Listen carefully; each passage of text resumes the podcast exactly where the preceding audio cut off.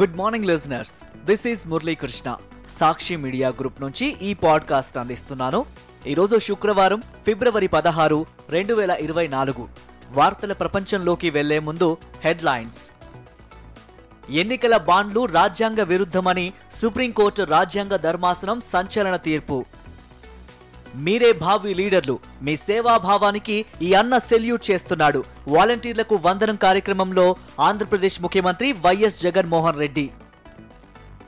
ఇరవై ఆరవ తేదీ నుంచి తొమ్మిది రోజుల పాటు ఏపీ జిల్లాల్లో పర్యటించనున్న ఐబీ సిలబస్ సంబంధ అధికారుల బృందం. రెండు వేల ముప్పై రెండు ముప్పై మూడు నాటికి తెలంగాణ రాష్ట్రంపై రెండు పాయింట్ ఐదు లక్షల కోట్ల రూపాయల అప్పు భారం పడుతుందన్న కాగ్. తెలంగాణలో నీటిపారుదలపై శ్వేతపత్రం విడుదల చేసే యోచనలో రాష్ట్ర ప్రభుత్వం. ఉధృతంగా కొనసాగుతున్న రైతన్నల ఢిల్లీ చలో ఉద్యమం నేడు గ్రామీణ భారత్ బంద్. జమ్మూ కాశ్మీర్లో లోక్సభ అసెంబ్లీ ఎన్నికల్లో ఒంటరిగా బరిలోకి దిగుతామన్న national conference party chief Farooq Abdullah. అలాంటిదేమీ లేదన్న ఆయన కుమారుడు ఓమర్. ఇంగ్లాండ్తో మూడో టెస్ట్లో భారత శుభారంభం గురువారం ఆట ముగిసే సమయానికి తొలి ఇన్నింగ్స్లో ఐదు వికెట్ల నష్టానికి మూడు వందల ఇరవై ఆరు పరుగులు చేసిన భారత్. ఎన్నికల బాండ్లు రాజ్యాంగ విరుద్ధమని పేర్కొంటూ లోక్సభ ఎన్నికల వేళ సుప్రీంకోర్టు సంచలన తీర్పు వెలువరించింది.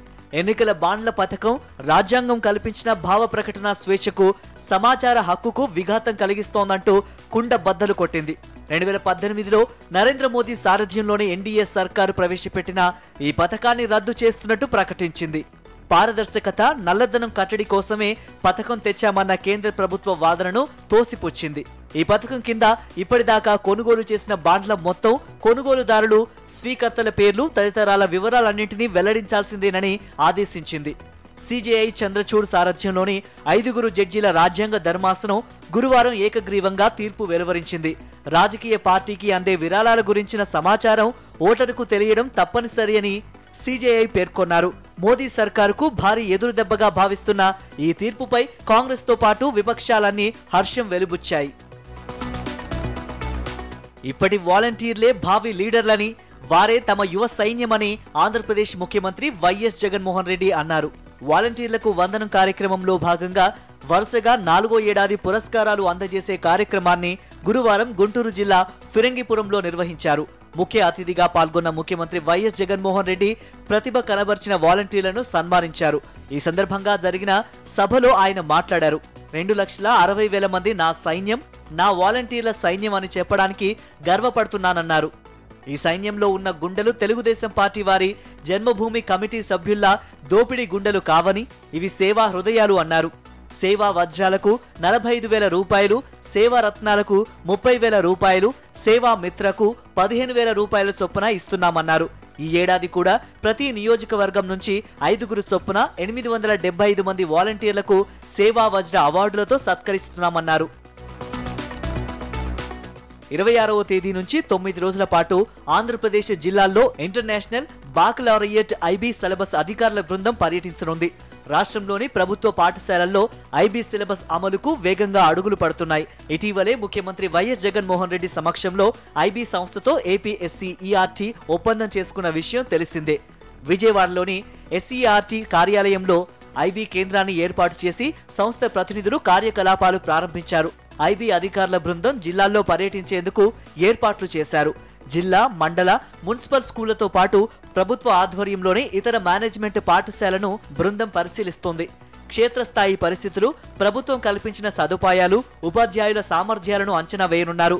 ఐబీ అమలుపై రెండు వేల ఇరవై నాలుగు ఇరవై ఐదు విద్యా సంవత్సరంలో పాఠశాల విద్యాశాఖ సిబ్బందికి పూర్తి స్థాయిలో శిక్షణ ఇవ్వనున్నారు. ఉపాధ్యాయులతో పాటు మండల జిల్లా విద్యాధికారులు ఎస్ఈఆర్టీ డైట్ సిబ్బంది ఎస్ఎస్సి ఇంటర్ బోర్డు సిబ్బంది వీరిలో ఉంటారు. రెండు వేల ఇరవై ఐదు ఇరవై ఆరు విద్యా సంవత్సరం నుంచి అన్ని ప్రభుత్వ పాఠశాలల్లో ఒకటో తరగతితో ఐబీ విద్యా బోధన ప్రారంభమవుతుంది. ఏటా ఒక్కో తరగతి చొప్పున పెంచుకుంటూ వెళతారు. తెలంగాణపై అప్పుల భారం తీవ్రంగా ఉందని రానున్న పదేళ్ళలో రుణాలు తిరిగి చెల్లింపు ఇబ్బందిగా మారే అవకాశం ఉందని కాగ్ నివేదికలో పేర్కొంది. మార్కెట్ రుణాల మీద వడ్డీ అసలు కలిపి రెండు వేల ముప్పై రెండు ముప్పై మూడు నాటికి రాష్ట్ర ప్రభుత్వం రెండు లక్షల యాభై రెండు వేల నలభై ఎనిమిది కోట్ల రూపాయలను చెల్లించాల్సి ఉంటుందని తెలిపింది.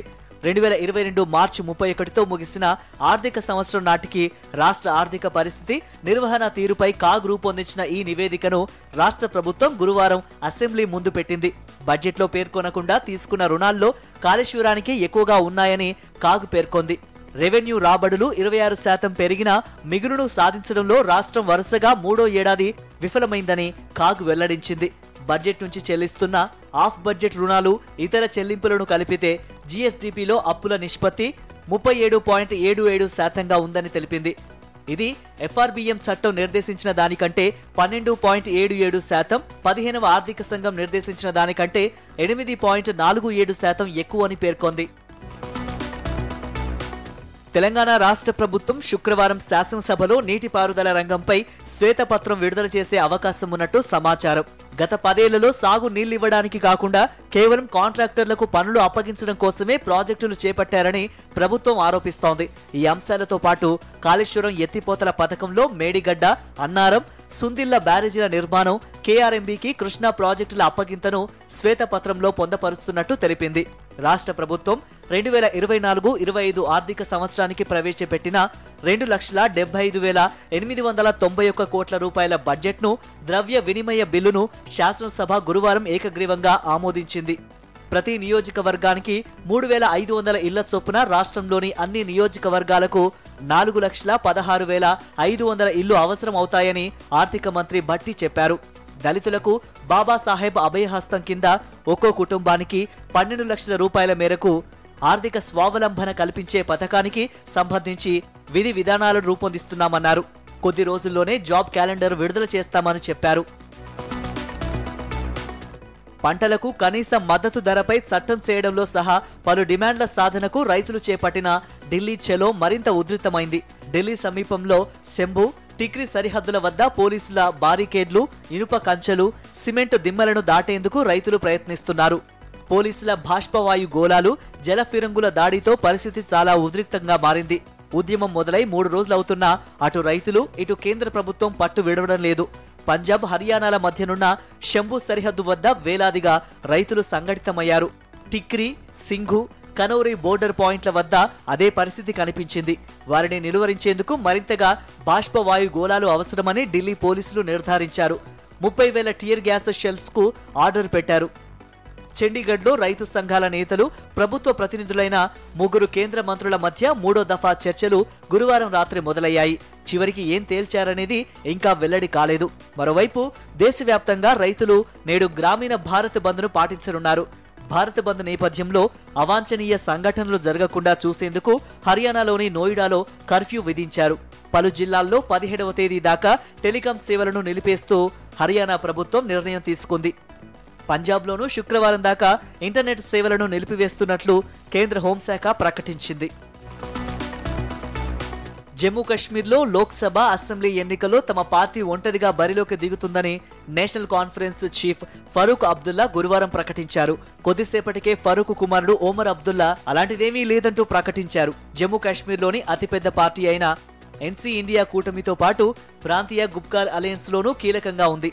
గురువారం ఫరూక్ అబ్దుల్లా చేసిన ప్రకటనతో ఈ రెండు కూటములతోనూ ఎన్సీ తెగింపులు చేసుకుంటున్నట్లుగానే పరిశీలకులు భావించారు. అయితే ఆ తర్వాత కొద్దిసేపటికే తండ్రితో కలిసి ఓమర్ మీడియా ఎదుటకు వచ్చారు.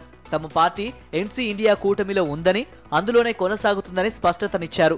జమ్మూ కాశ్మీర్తో పాటు లడాఖ్లో ఉన్న ఆరు లోక్సభ స్థానాల్లో మూడింటిలో పోటీ చేసేందుకు కాంగ్రెస్తో చర్చలు సాగుతున్నాయని పేర్కొన్నారు. రాజ్కోట్లో ఇంగ్లాండ్తో మూడో టెస్టులో భారత్కు శుభారంభం లభించింది. బ్యాటింగ్కు బాగా అనుకూలమైన పిచ్పై భారత్ టాస్ గెలిచింది. గురువారం ఆట ముగిసే సమయానికి భారత్ తమ తొలి ఇన్నింగ్స్లో ఎనభై ఆరు ఓవర్లలో ఐదు వికెట్ల నష్టానికి మూడు వందల ఇరవై ఆరు పరుగులు చేసింది. రోహిత్ శర్మ రవీంద్ర జడేజా సెంచరీలు సాధించగా సర్ఫరాజ్ ఖాన్ అరవై రెండు పరుగులతో రాణించాడు. అరంగేట్ర టెస్టులో సర్ఫరాజ్ బ్యాటింగ్ తొలి రోజు ఆటలో హైలైట్గా నిలిచింది. మిగిలిన ఐదు వికెట్లతో రెండో రోజు భారత్ ఇంకా ఎన్ని పరుగులు జోడిస్తుందనేది ఆసక్తికరం. ఇంగ్లాండ్ బౌలర్లలో మార్క్ వుడ్కు మూడు వికెట్లు దక్కాయి. తొలి టెస్ట్లో ఇంగ్లాండ్ గెలవగా రెండో టెస్ట్ను భారత్ కైవసం చేసుకుని సిరీస్ను సమం చేసింది. ఇవి ఇప్పటి ముఖ్య వార్తలు. మరిన్ని లేటెస్ట్ న్యూస్ అప్డేట్స్ కోసం సాక్షి వాట్సాప్ ఛానల్ని ఫాలో అవ్వండి. మీ అరచేతిలో వార్తల ప్రపంచం సాక్షి మీడియా గ్రూప్.